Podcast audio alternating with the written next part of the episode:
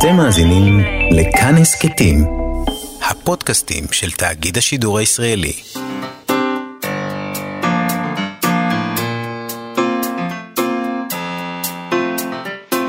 מה שכרוך עם יובל אביבי ומה יעשה לה. שלום, אנחנו מה שכרוך, מגזין הספרות היומי בכאן תרבות, מאיה סלע ויובל אביבי ב-104.9 ו-105.3 FM. אפשר למצוא אותנו גם ביישומון ובאתר של כאן, וכמובן ביישומוני ההסכתים. איתנו באולפן מפיקת התוכנית תמר בנימין, ועל הביצוע הטכני דרור רוטשטיין. שלום לכם ושלום יובל. שלום מאיה, היום תשעה באב אנחנו נדבר על uh, רעיון החורבן. נעשה את זה עם uh, משהו על לוויתנים, ספר ילדים חדש עם טקסט ישן, ספר ילדים שכתב אבא קובנר והחזירה לחיים נוגה פרידמן שהיא אומנית, מאיירת, מטפלת באומנות. הספר יצא בהוצאת כהל ועוד מעט אנחנו נשאל אותה, את נוגה פרידמן, למה דווקא בטקסט של אבא קובנר היא בחרה? זה טקסט שקושר את רעיון אסון העבר עם רעיון הגאולה. אה, בפינת עובר מסך נדבר עם יונתן דורון שלנו על סרטי אסונות שמבוססים על... אה, ספרים, על ספרים, כמובן. אנחנו נדבר איתו על, ה, על העניין הזה של החורבן החזותי לעומת החורבן הכתוב, איפה זה עובר יותר טוב, איך אנחנו מקבלים את החוויה יותר, אה, יותר מדויקת. Mm-hmm. אבל נתחיל עם טקסט קומי טרגי שמצאנו בפרויקט בן יהודה. טקסט יהודי מאוד בעיקר. מאוד שזה יהודי. יהודי מאוד זה קומי טרגי. לא? כל דבר יהודי? אני חושבת שכן, יש משהו יהודי שהוא, ב- ביהודי שהוא, הוא, יש לו, חוט- אתה, הוא גם צוחק. הוא כי יודע בתוך לצחוק. החורבן אתה זה נכון. גם צוחק, כן. אז מצאנו את זה בפרויקט בן יהודה, זה טקסט שכתב אלחנן לב לוינסקי, הסופר העברי והיידי, שהפך לשוק, Mm. שוק לוינסקי. וחבל. כלומר, אני אוהבת מאוד את שוק לוינסקי, אבל uh, לא יודעים עליו כלום, ויש לו טקסטים נהדרים. הטקסט הזה מדהים. כן. אה, הוא ביחד עם ביאליק ורבניצקי היה ממקימי הוצאת הספרים מוריה באודסה, היה לו מדור בשם מחשבות ומעשים בכתב העת השילוח, שבו הוא כתב פיליטון, ופרופסור אבנר הולצמן כתב עליו שהוא הביא את אומנות הפיליטון העברית אל שיאה. והוא כותב בעצם הורוסקופ לשנת uh, תרנ"ו, אלא שאז לא קראו לזה הורוסקופ, אלא הצטגנינות. אז כותרת הטקסט שלו, מעט הצטגנינות לשנת תרנ"ו, שהיא 1895. אה, נגיד רק כדי אה, למקם את עצמנו, שלווינסקי נולד בשנת 1857, מת בשנת 1910 בגיל 53, צעיר. מאוד צעיר, והנה ההורוסקופ שלו לשנת אה, תרנ"ו, שבאמת מתאים תמיד למצב האדם והעול- והעולם, בטח למצב היהודי. אנחנו בתשעה באב היום כאמור מתאבלים על חורבן הבית, יש שיגידו מחריבים את הבית שוב. זה טקסט נהדר וארוך, אז נקרא רק חלק ממנו. כן. ככה זה הולך. על משמרתי אעמודה על מגדל הצופים של אחי אסף. אביט השמיימה, אספור הכוכבים ואתבונן בם. לדעת מה יקרה לעמנו לשנה הבאה, שנת ה' אלפים תרנ"ו. ואראה חדשות שונות במפת השמיים. שינויים גדולים, מעין אנדרלמוסיה בספרות העליונות. ערבוביה נוראה, אין סדר ואין משטר במלכות השמיים. המאורות הגדולים לקו, אספו נוגהם, והמאור הקטן, פה ושם, לקח עמדתו תחתם. כוכבי דשביט, אשר הטילו אימה ופחד על יושבי תבל ושוכני ארץ, איבדו את זנבי גאוותם, ולא ניכר מקומם אייהו. וזנבות אחרים, לגמרי אחרים, בלא כוכבים. זנבות פשוטים ישוטטו במרחבי מעלה, במרומי אין קץ, ואימתם ופחדם על בני אדם. נשדנו, נשתנו הסדרים ושודדה המערכה. כוכב, קימה, אש. כולם במעגל יסבו סביב סביב לכסיל. וכסיל בתווך יעמוד, הוא מרכז הבריאה, וקרניים מידו לכל קצות השמיים, וכל יושבי תבל ושוכני ארץ, אליו יביטו, אליו יתבוננו, ממנו יקבלו אורם. שמש וירח אספו נוגהם, ורק כסיל יאיר. אור וחושך, יום ולילה, ערב ובוקר, חג ומועד, ממנו רק ממנו להם תוצאות. בטלו המאורות ואומם זוהרם, וגם מאדים התקיף, העשוי לבלי חת, גם הוא יקשקש בזנבו לעומת הכסיל, וכוכב, החיגר הרמאי הזה יכרע וישתחווה לפניו, ונוגה, זו ונוס היפהפייה, היא זה כמה נתנה את דודיה לו. ורבי אשה למדן, החוקר הפילוסוף כפוף ומשועבד לו, ופן, ובכן, חפרה הלבנה ובושה חמה, חמה, כי מי ישים ליבו אליה בעת אשר כסיל הכל וממנו הכל. ורק כסיל יאיר. Uh, ואז הוא נותן את התחזית שלו לשנה, לפי החודשים. אתה יודע, למשל, הוא כותב על uh, חודש תשרי, uh, הוא כותב על ערב יום הכיפורים ככה. ערב יום הכיפורים, בקערות שהועמדו לטובת היישוב, יקבצו פרוטות. דגל הזהב ובעלי בתים החשובים יעשו את עצמם כאילו לא ראו את הקערות ההן, וימנעו את עצמם מטט את נדבותיהם, מי מפני חסרון כיס ומי מעזות מצח. הרבנים התקינו עוד על חטא אחד, על חטא שחטאני ביישוב הארץ. הצדיקים והחסידים ינחו מרה גם על הרהורי יישוב, ויש מחמירים גם לקבל נזיפה. אז זה, זה יום כיפורים שהוא, הוא, הוא, זה, זה יהיה נכון, אתה יודע, לכל ימי הכיפורים. תמיד יהיו שם את הקבצנים ותמיד יהיו את אלה שיתעלמו מהם. נכון. ולא ישימו להם כסף. על חודש מר חשוון, למשל, הוא כותב, מר חשוון, שקט ושלווה ודומייה נוראה בעולם היהודים. אחרי השעון והרעש של הימים הנוראים והחגים ינוחו עתה כל האיתנים.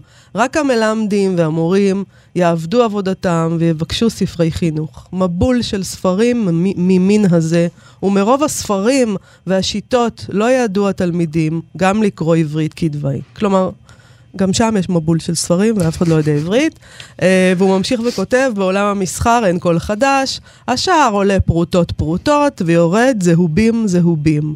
סוחרי תבואות יקוו כי לעתיד לבוא, בימות החורף יעלה המחיר, ויטענו ספינות ועגלות, וישלחו אותן לקרחי הים, משמרת לימות החורף. סוחרי העצים יסדרו חשבונותיהם. פה ושם נשמעו שמיטות קטנות.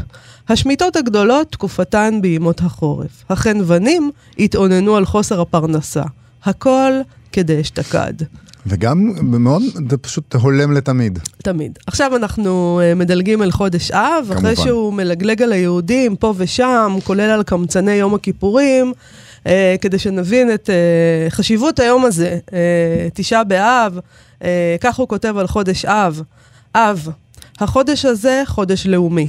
ואפילו מי שאינם מתענים ביום הכיפורים מודים כי יש להתענות בתשעה באב. הלכה ואין מורין כן. נתחיל? כן.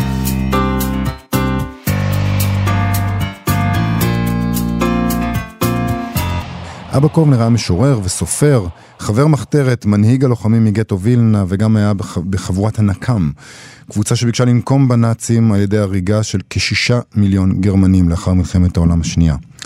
אה, אחר כך אה, בארץ הוא היה קצין התרבות של חטיבת גבעתי במלחמת העצמאות, ממקמי בית התפוצות, חבר קיבוץ עין החורש, עין החורש, וחתן פרס ישראל. אה, בשנת 1989, שנתיים לאחר מותו, הופיע בספריית פועלים ספר לילדים שהוא הותיר אחריו בשם משהו על לוויתנים. זו אגדה על דגים קטנטנים ששטו להם באוקיינוס, והם היו היצורים הכי קטנים בים, וזו הייתה בעיה, כי באוקיינוס שרצו מפלצות שהרבו לטרוף ולזלול. הם היו צריכים לפתור את הבעיה הזאת כדי לשרוד בעולם כל כך אכזר, היו שם עוד בעיות, אה, ונדמה לי שהאגוריה הזאת ברורה כשמכירים את הביוגרפיה של אבא קובנר, מצד שני, אם לא מכירים אותה אפשר גם לא לחשוב על העם היהודי והשואה, אלא על שואת האקלים המתרגשת עלינו. כעת רואה אור מחדש הספר הזה בהוצאת כהל עם איורים של נוגה פרידמן, שגם יזמה את הוצאתו בתמיכת הציבור באמצעות הדסטארט, אה, פרויקט מימון המונים. אה, שלום לאומנית והמאיירת נוגה פרידמן. היי. שלום. אז, היי, מה קורה? אז הפרויקט הזה בעצם התחיל בקורס איור ספרי ילדים אה, בבצלאל. נכון. ולמה בעצם בחרת בטקסט הזה של אבא קובנר? אמ, אני חושבת שזה היה גם מין חופש כזה, זו הייתה פעם ראשונה שיכולתי לבחור טקסט ולא כזה לעשות מה שאומרים לי, אז uh, חיפשתי משהו ש... שאני אוהב, שאני אתחבר אליו, אבל גם כזה משהו שלתת לו אור, כאילו להעיר עליו עם האיורים. כי, כי את מרגישה שזה ספר שנשכח וצריך להחזיר אותו לחיים? מהבחינה הזאת להעיר עליו? כלומר, את הכרת אותו קודם? כי אני למשל לא הכרתי אותו. על אף שהוא אני... יצא מזמן, אבל גם, אבל לא הכרתי אותו. אה, לא הכרתי אותו. אמ, אבל uh, אני מאוד אוהבת ספרי ילדים, אז אני מכירה, אני כל הזמן כאילו מסתכלת מה זה, מה פה, ואז כשראיתי אותו, גם האיורים היו כזה, כאילו אני לא רוצה זה ללכלך על הספר הקודם, אבל האיורים כזה יעשתה אותם על הדרך. אבל אה, אז בואי נדבר על, להרגיש. האיור, על האיורים שלך, שיש משהו מאוד אפל באיורים שלך, באיזשהו אופן, כלומר, הרקע שחור, יש, זה מאוד מאוד נכון. שחור, מה שהולך שם. כן, זה גם משהו שאמרו לי בהתחלה, ב- כאילו, נוס... אז זה היה כבר מזמן, הזמן שעשיתי, כאילו יצרתי את הספר. ורציתי, וכאילו, מההתחלה הרגשתי שהוא טוב והוא צריך לצאת, ושלחתי אותו להרבה הוצאות, ואחת באמת חזרו אליי, אה, והם התחילו לתת לי כל מיני הערות, כאלה, כמו שהרקע שחור, כן. והכריכה לבנה.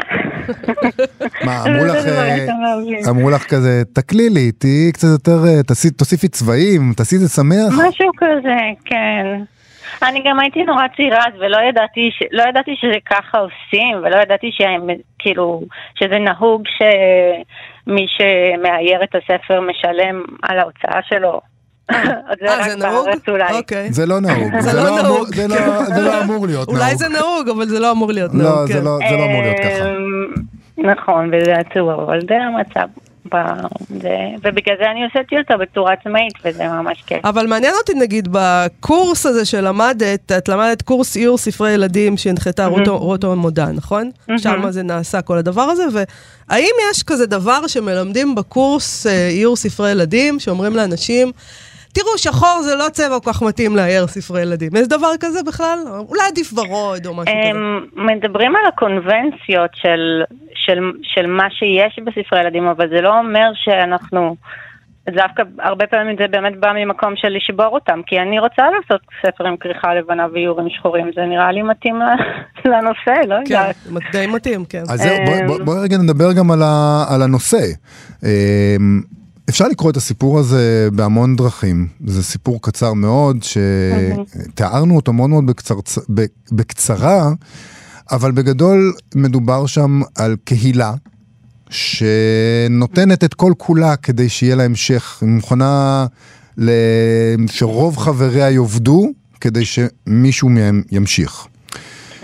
אה, ובעצם באמת פה מקופל, מקופל אה, העניין הזה של, של האובדן והגאולה הם ביחד. דרך האובדן של מרבית הק- הקהילה, זו בעצם הגאולה. נכון, זה באמת מרגש. אני רוצה להבין איך אה, כשמאיירים רעיון מופשט שכזה, איך עושים את זה? אמ, זה נראה לי שהספר הוא ציורי. אה, הטקסט הוא ציורי, אז כאילו כל מי שאוהב לצייר ולספר סיפור בציורים, אז הוא פשוט ימצא את המקום הזה שבתוכו של הלוויתנים, וכאילו זה סמלי כזה. הלוויתנים הם מין כאלה, נושאים הרבה כאב. אה, הלוויתנים. כל אחד יש את המקום הזה שלו, אפשר. שהוא, אה, שהוא אומר שבסופו של דבר המים שיוצאים מהגב שלהם זה דמעות מלוכות. נכון. אבל זה לא, אבל, אבל יש משהו בספר, כאילו בגלל שאנחנו יודעים שזה אבא קובנר כתב, אנחנו יודעים, אנחנו מבינים על מה הוא כתב, אבל, אבל את יודעת, היום אפשר לקרוא את זה בלי הקונוטציה גם של השואה. נכון. אפשר בעצם נכון, זה לחשוב מה על זה שאני- כעל סיפור על, על השינוי אקלים נגיד, או משהו מהסוג. הזה. זה ממש נוכח שם, הרי חלק, מה, כן. חלק מה, אה, מהמצוקה שלהם זה שיש קרחונים גדולים שמסתירים את אור השמש. כן. אמ, את, את מתחברת גם לרעיון אקלימי, או שאת מתחברת ל, ל, באמת לרעיון המקורי של אה, אבא קובנר? אה, אני, אני ממש אוהבת את אבו קוף. אה, הוא ממש גם הגניב אותי שהוא כתב את הטקסט הזה. אני חושבת שזה, שזה כאילו לא צריך להפריד ולהגיד או, או, או השואה או משבר האקלים. אני חושבת שיש הרבה סבל בעולם וזה קשה וזה קשה להתמודד וזה עוד יותר קשה להציג את זה לילדים. אה, אבל אה, יש דרכים לעשות את זה אה, שהן יותר טובות. אני מקווה שזה מה שאני עושה. אני רוצה לשאול אותך, את דיברת מקודם בקורס הזה על כך, ש... על כך שבעצם אמרו, אמרו לכם, לא אומרים, אבל שהתגובות שקיבלת בהתחלה מהוצאות, או שבקורס מדברים על זה, שיש דרך שבה אפשר לצייר לילדים. וה... לעשות את זה דרך הדסטארט זה מין מעבדה כזאת מאוד טובה. לדעת האם הקונבנציות שלנו לגבי איך מציירים לילדים ואיך איך מתווכים להם את הרעיונות האלה היא באמת נכונה. כי את, כי את יודעת בדיוק איך אנשים הגיבו והאם תמכו, אנחנו יודעים שתמכו, עובדה שזה קורה. אבל אני רוצה לדעת, נגיד הורים ש, שתמכו בהדסטארט, קיבלת מהם תגובות, אמרו לך, זה לא בדיוק לילדים, זה בשבילנו, זה התאים, לא, זה לא התאים? לא, להפך דווקא. קיבלתי ממש תגובות חיוביות של כזה, יש לי ילדה בן תשע וילד בן שבע וממש אהבו את זה ו... כי מה שיפה בספר זה שאת אנחנו יודעים על אבא קובנר, אבל ילדים קטנים לא יודעים על אבא קובנר. ילדים קטנים שומעים סיפור על לוויתנים. זה שמקריאים להם את הספר לא אומר שזה עכשיו לפתוח איתם את כל השואה, העם היהודי ומשבר האקלים. אפשר גם נכון. כאילו סתם לקרוא סיפור. אבל גם אין להם תלונות לילדים, הם לא אומרים, זה כאב מדי, אני, זה מכניס אותי לדיכאון. אה, לא, מה פתאום, ילדים אוהבים מפחיד. זה קונבנציה שגויה כזאת, זה חלק ממה שמעניין בלהתעסק עם זה. לא, יש גם כאן, הסיפור הוא שהדגיגים הקטנים האלה, כאילו, יש, נותנים את כל הכוח שלהם כדי שיהיה דג אחד או שניים, זוג גדולים שיכולים לשרוד. זה, יש בזה גם משהו יפה, לא? לא חייבים לראות את זה כדבר מפחיד. אה, כן, זה לא סותר גם מפחיד ויפה, לא? אני לא יודע, זה די נכון. מפחיד שכל הקהילה הולכת לאבדון בשביל השניים האלה, אבל... כן, זה אה, מלחיץ, לא, אני גם, אני דווקא חושבת שזה מאוד דרמטי הסיפור. אה, שזה כן כאילו יכול, אולי יש ילדים שזה ילחיץ אותם, אבל אני חושבת שזה... זה צריך להיות דיאלוג, אז אוקיי, אז זה ילחיץ אותו, אז תדברו איתו על זה, אולי תדברו איתו גם על עוד דברים שמלחיצים אותו. כן, יכול להיות ש... לא יודעת, לדבר עם הילד שלך, זה, זה קצת כזה שנות ה-90, כן. לא, אבל יכול להיות באמת שכל הרעיון של החורבן שאנחנו מדברים עליו, על הגאולה, אה, גם אצל הילדים קיים, לא בצורה כל כך אה, מנוסחת ולא קשור לרעיונות גדולים כמו האומה, הלאום, המסורת, האקלים, אלא לדברים הרבה הרבה יותר קטנים, אבל הם שם. נכון, אז, וזה קיומי גם. זה בהחלט קיומי כשאתה, כשאתה ילד. אז כל זה, והרבה יותר מזה, מה שתעשו עם זה אתם יכולים לעשות. משהו על לוויתנים, אבא קובנר, אה, בעיצוב איורים חדשים של אה, נוגה פרידמן בהוצאת קהל. תודה רבה לך על השיחה הזאת. תודה לכם, היה מלא כיף. תודה, להתראות. עכשיו, עובר מסך. שלום למבקר הקולנוע שלנו ושל האתר EDB, יונתן דורון, שעובר מסך. שלום יונתן. שלום לכם. אנחנו מדברים היום על סרטי אסונות שנעשו על פי ספרים, ואולי נתחיל בשאלה מתי פרח הז'אנר הזה של סרטי אסונות? אז בשנות ה-70, ממש כל כמה שנים היה אה, סרט כזה ראוותני וגדול, אה, שדה תעופה, הרפתקה בפוסידון, האיננבורג, זה סרטים שקבוצה של אנשים, איזושהי מכה גדולה מה, מה, מה... משהו אה, אנושי אה, מתקלקל, והם נמצאים בסכנת אנוש, וזה גיבורים אה, שנמצאים שם במקרה או לא במקרה צריכים להציל אותם. וזה לא נפסק, זאת אומרת אנחנו כל הזמן רואים מאז סרטי אסונות רבים, חלקם מבוססים על ספרים אבל חלקם עצמאיים לחלוטין. סרטי אסונות וגם אסונות של ממש. פשוט, האסונות פשוט לא נפסקו. אני רוצה לשאול אותך כ... כמי שמתעסק ב...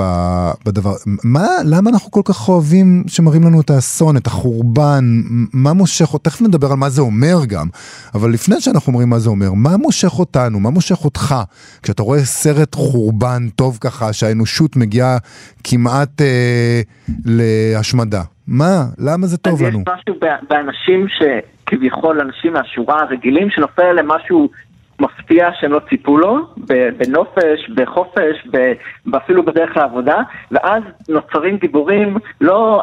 אחת הבעיות שלי עם הסרטים החדשים, שבדרך כלל יש איזה שרירן ענק שבא להציל, וזה לא העניין. העניין הוא מישהו מה, מהרחוב, איזה אדריכל, איזה מישהו שאתה לא מצפה שיהיה גיבור, שעושה כוחות על להציל אנשים אה, או זרים או שהוא יקר, או שיקרים לליבו, והקטע הזה של המתח, אם יחיו או לא יחיו, בסרטים הישנים בשנות ה-70, אה, מתו דמויות שלא ציפית שימותו.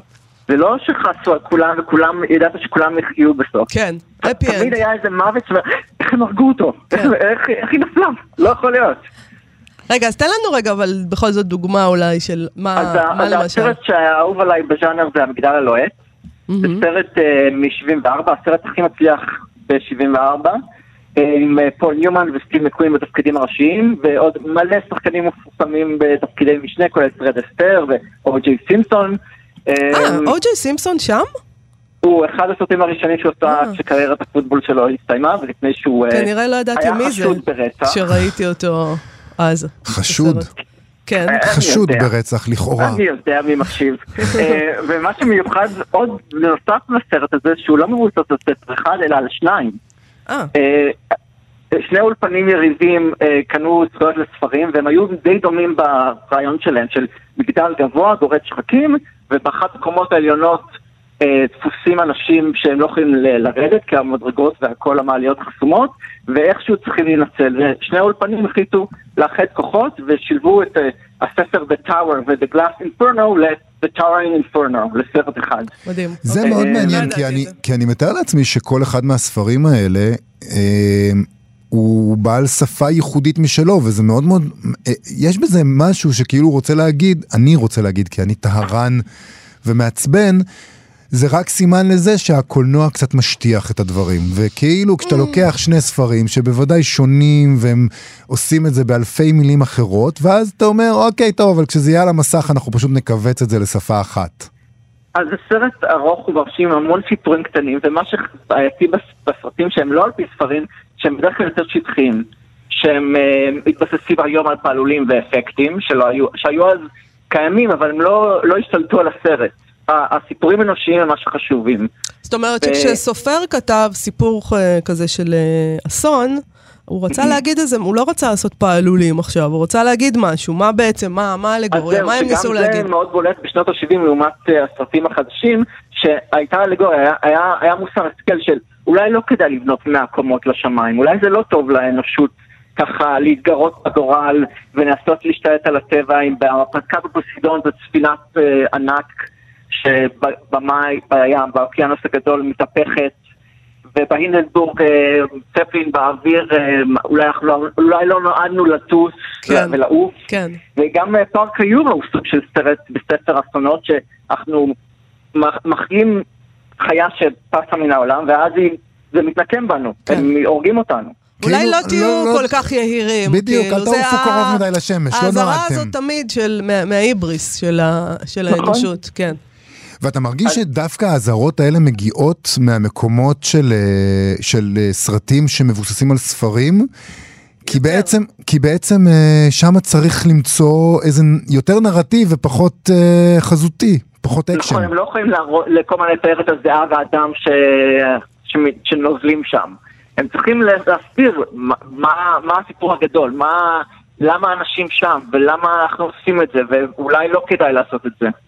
אני רוצה לשאול אותך איפה רואים חורבן יותר טוב, כי זה שוב חוזר להמון פעמים אנחנו מדברים על זה, אבל יש משהו נורא משחרר בספר. כשאני מדמיין לעצמי חורבן ספרותי, אני יכול לעשות מה שאני רוצה בראש. כשאני קורא, לא יודע מה, את העולם הפוסט, הפוסט אפוקליפטי של אה, הדרך, אז אני יכול לבנות את זה, וזה יכול להיות נורא אם אני בן אדם מאוד מאוד פסימי ומאוד מאוד, אה, אה, ושחושב באמת על האפשרויות האלה של הפוסט אפוקליפסה, וזה יכול להיות בסדר. אני יכול איך לעשות את זה. הדרך יכול להיות בסדר? אה, לא בסדר, העולם, העולם יכול להיראות בדרכים שונות. אני בונה לעצמי את העולם הזה, וכש... אז, אז איפה זה נראה יותר טוב? מה יותר אפקטיבי? חורבן קולנועי או חורבן ספרותי? ואולי גם מה אנחנו מפסידים כשאנחנו עוברים אז, מחורבן כל- ספרותי סרט לחורבן? צריך להיות עשוי טוב, אם הוא מרשים, אתה אומר, לא, זה, זה, זה עולה על כל דמיון, זה נהדר, כשהצונאמי סוחף בסרט של קלינט איסטווד אה, מעתה והלאה נדמה לי קוראים לו, אתה פשוט, אתה מרותק, שכמו, שספר הוא יכול להיות מרתק, ויש קטעים שאתה אומר, אני לא יכול להפסיק לקרוא, אני חייב לעבור דף, אבל יש משהו בעוצמה של הקולנוע עם המוזיקה, והמסך הגדול, שהוא, אה, זו חוויה אחרת, ומבחינה של פעולה, ספרי פעולה, סרטי פעולה, זה, זה משהו אחר לגמרי, אתה יכול לראות מישהו מדמיין מרדף, אבל כשאתה רואה את זה חי, זה יותר אה, חזק.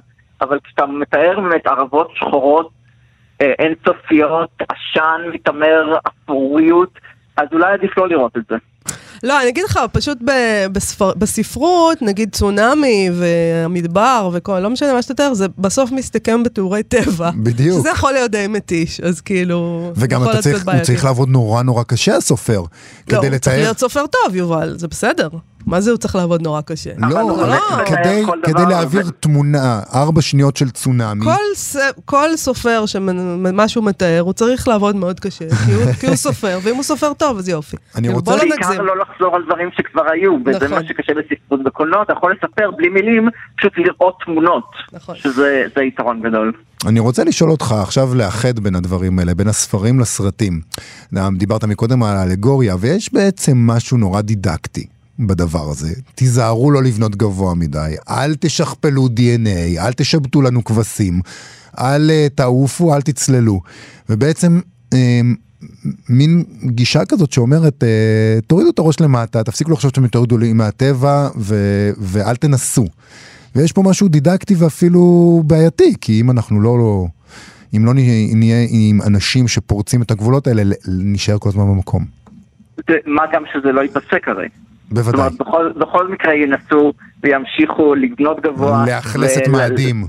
ולשבט אה, דברים שאסור אולי. פשוט יובל מדבר כאן כנציג של אילון מאסק בארץ, אז הוא רוצה פשוט- כל הזמן אה, לפרוץ את הוא, הגבולות הוא. פשוט, רוצ- הוא זקוק לי, אילון מאסק. הוא נכון, אמר לי, "ת- תקדם נכון. אותי קצת, תן לי כן. איזה, תן לי... תסביר להם שאנחנו חייבים לפרוץ את הגבולות כן. ולעשות את כל זה. פשוט אה, היה צריך את העזרה שלי.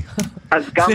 בכוח משיכה, שהוא לא סרט על פי ספר, אבל שמתרחש בחלל, כן. מה הוא אומר בסופו של דבר?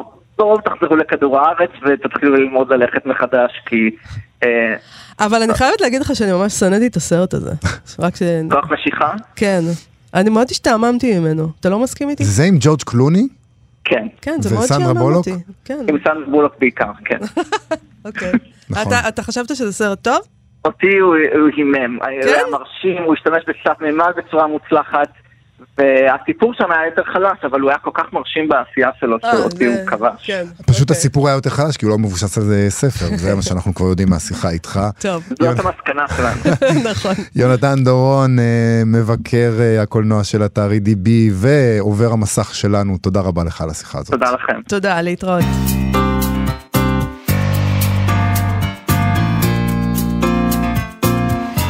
ואנחנו עם סטטוס ספרותי של המשוררת יעל סטטמן, שכותבת שמגילת איכה היא האפלה במגילות. היא כותבת שברגע שקראת אותה, הדימויים ייתקעו לך בראש לנצח. וזה נכון, אה, יש כמה דימויים חזקים, הנה ככה היא מתחילה, מגילת איכה. איכה ישבה בדד, העיר רבתי, עם הייתה כאלמנה, רבתי בגויים, שרתי במדינות הייתה למס. בכה תבכה בלילה, ודמעתה לחייה, אין לה מנחם מכל אוהביה. כל רעיה בגדו בה, היו לה לאויבים. גלתה יהודה מעוני, ומרוב עבודה היא ישבה בגויים, לא מצאה מנוח. כל רודפיה השיגוה בין המצרים. כל רודפיה השיגוה. ויעל סטמן מצרפת גם אה, שירים שלה לסטטוס הזה, ונקרא אחד, אחד שנקרא "אני כל כך עמדתי באמצע החיים". כן. וככה זה הולך. אני אוהב את השם, אה, אני אוהב את השם של, ה... של השיר אני הזה. כל כך עמדתי באמצע החיים, כן. זה אולי אה, רפרנס ל... לדנטה, לקומדיה האלוהית? תשאל את יעל סטטמן. אני אשאל אותה בהזדמנות הראשונה שתהיה לי. גמור. בהזדמנות הראשונה שתהיה לי. אני כל כך עמדתי באמצע החיים, כך זה הולך. האם היו לי תוכניות? טעיתי לחשוב שכן, אבל מה הייתי? מי הייתי? האם הייתי ירושלים לביתי? נעניתי לתפילתה? הערב אני קורעת על נהרות בבל, ירושלים רחוקה. בתי אינה נרדמת ואני חסרת סבלנות, מרוב אשמה בוכה על נהרות בבל. ההיסטוריה מצליפה בנו, ידינו כבולות. כן, ידינו אכן כבולות. אה, אנחנו נמשיך, נכון יובל? בהחלט. אתמול מלאו 20 שנה לפטירתו של יחיאל דינור, ניצול השואה, שידוע גם בשמו הספרותי, קצטניק. אה, לזכרו העלה יצחק בר יוסף שכותב את הבלוג של מכון גנזים, מארכיונו, שנמצא במכון גנזים אה, האגודה, של אגודת הסופרים, הוא העלה התכתבות בין יחיל דינור לבין אשתו נינה אשרמן, אה, מכתב אהבה דווקא, בלי כן. שואה. אה, כן? וכך- אהבה, ואני כן. אוהבת את זה. את אוהבת אהבה. לא, אני אוהבת שכת... את מכתבי אהבה של קצטניק. זה משאיר תקווה. בהחלט, זה מאוד יפה. ככה כותב יצחק בר יוסף. שני צדדים למכתב. מצד אחד כתבה לו אשתו, נינה אשרמן, שהשתמשה בנייר המכתבים של אביה, הגניקולוג פרופסור יוסף אשרמן, כי היא דואגת לו שישתה חלב ויאכל ירקות. כנראה בזמן שהייתה צריכה להיעדר מהבית בזמן נסיעה. מן הצד השני, תשובתו הנלהבת של קצטניק. ככה זה, ועכשיו המכתב. אהובי, אני יודעת שאל לי לדאוג להזנתך, ואף על פי כן. אם תסכים, תתחיל מלכה, אמה של פנינה, להעמיד ליד דלת חדרך בקבוק חלב קטן בכל בוקר. חוץ מזה, היא תקנה לך ירקות. מקפה ועוגות בלבד יכולות לנשור השיניים. והוא, נרגש מאהבתה ודאגתה, עונה לה כך: למה אין אדם יכול לראות את מלוא זוהרה של הפנינה כשהיא מונחת לו על בבת עינו, אלא דווקא כשהיא במרחק מה מאישונו? הוא מדבר על אשתו. כן, אתה מופתע. זה קצת עצוב. אוקיי, כי הוא אומר לאשתו, כשאת קרובה, זה רגיל לי. הבנתי. אני... זה מובן... למה זה עצוב? זה נשמע לי כאילו פשוט טבעי. ככה זה. זה נכון, כשזה קרוב אז זה... ברור, מתגעגעים כשהיא רחוקה, אבל יש בזה גם משהו עצוב. אוקיי, אה, אני, אני רק רוצה להגיד שבשעתו היה, היה ויכוח בדברי ימי היישוב העברי והמדינה העברית, אה, היו אנשים שרצו לציין את יום השואה בתשעה באב, היה מין רעיון כזה, ובבלוג הספרנים של הספרייה הלאומית, נתי גבאי חזר להצעה הזאת. אה, היה, היה שם, היה חשש אמיתי אז שיום השואה המודרני לא יחזיק. שאם לא יהיה חיבור אמיתי להיסטוריה היהודית, זיכרון אה, השואה יימחה, שזה מאוד מוזר לחשוב על זה, אבל ככה הם חשבו אז. אה, הם נורא אני- פחדו. אני חושבת שזה היה באיזה מין זמנים כאלה שעוד לא דיברו באמת על השואה, ולא רק זה, אלא שאפילו היה איזה מין בושה בתוך כל הסיפור הזה. אנשים אה, שתקו והשתיקו גם, כמובן. לגלגו אליהם גם שהם היו... צ... משהו שם היה קצת משובש, וזה המשיך להיות משובש, אבל אחרת. אבל לא משנה. אה, הוא מביא שם בבלוג הספרונים ציטוט של פרשן התלמוד והמקרא, הרב עדין שטיינזלץ, משנת 1973. שטען ככה, ועדיין ניתן לתקן את המעוות הזה כדי שיתקשר עם יום שיישאר קיים בעתיד היהודי, עם תשעה באב, להעביר את יום הזיכרון הדתי, יום הקדיש, ליום זה, ועל ידי כך ייקשר זיכרון זה של השואה עם יום האבלות הכלל-יהודי, הכל היסטורי, עם תשעה באב. ואותם נצנוצי ראיית הגאולה המצויים ביום זה יוכלו להאיר יפה יותר גם את שואת ישראל בדור האחרון. עכשיו, גם מנחם בגין, מסתבר, חשב ככה, וכשהוא עלה לשלטון בשנת 1977, הוא גם הציע את ההצעה הזאת, והוא נאם במליאת הכנסת, הוא אמר, אם נזכור בתשעה באב את השואה, את חורבן הארץ, את חורבן העם, זה יהיה יום מיוחד בחיי העם, במולדת ובתפוצות, זה יהיה יום אבל, כן, אמיתי, לא רק בדור שלנו, אלא גם בדורות הבאים, על פי המסורות של עמנו, המסורת של עמנו, על פי קביעת חכמינו. אבל היו לרעיון הזה מתנגדים רבים, מסתבר, בעיתונות השתלחו ברעיון הזה, ובעקבות הביקורות בגין החליט לכנס את גדולי החוקרים ואנשי הדת, שזה מאוד הרשים אותי, אני חייבת לומר, לסבב דיונים במכון ון ליר בירושלים. כלומר, ראש מדהים. הממשלה מדהים. לא אומר, את בבלו לי את המוח, אני עושה מה שאני רוצה, יש לי רוב, הוא מכנס את גדולי החוקרים ואנשי הדת כדי לדון בדבר הזה, שהוא השתתף בדיונים האלה באופן אישי. והוא שמע גם שם התנגדויות רבות. בין הטיעונים, אה, ההתנגדויות, הייתה העובדה שילדי ישראל נמצאים בחופש גדול פשוט בתשעה באב, אה, אז הם כאילו בכלל לא יציינו את יום השואה, כלומר, לא במסגרת בית הספר, ואז אה, איך אה, נחנך אותם בעצם? לפי מה? לא רק איך מה? נחנך אותם.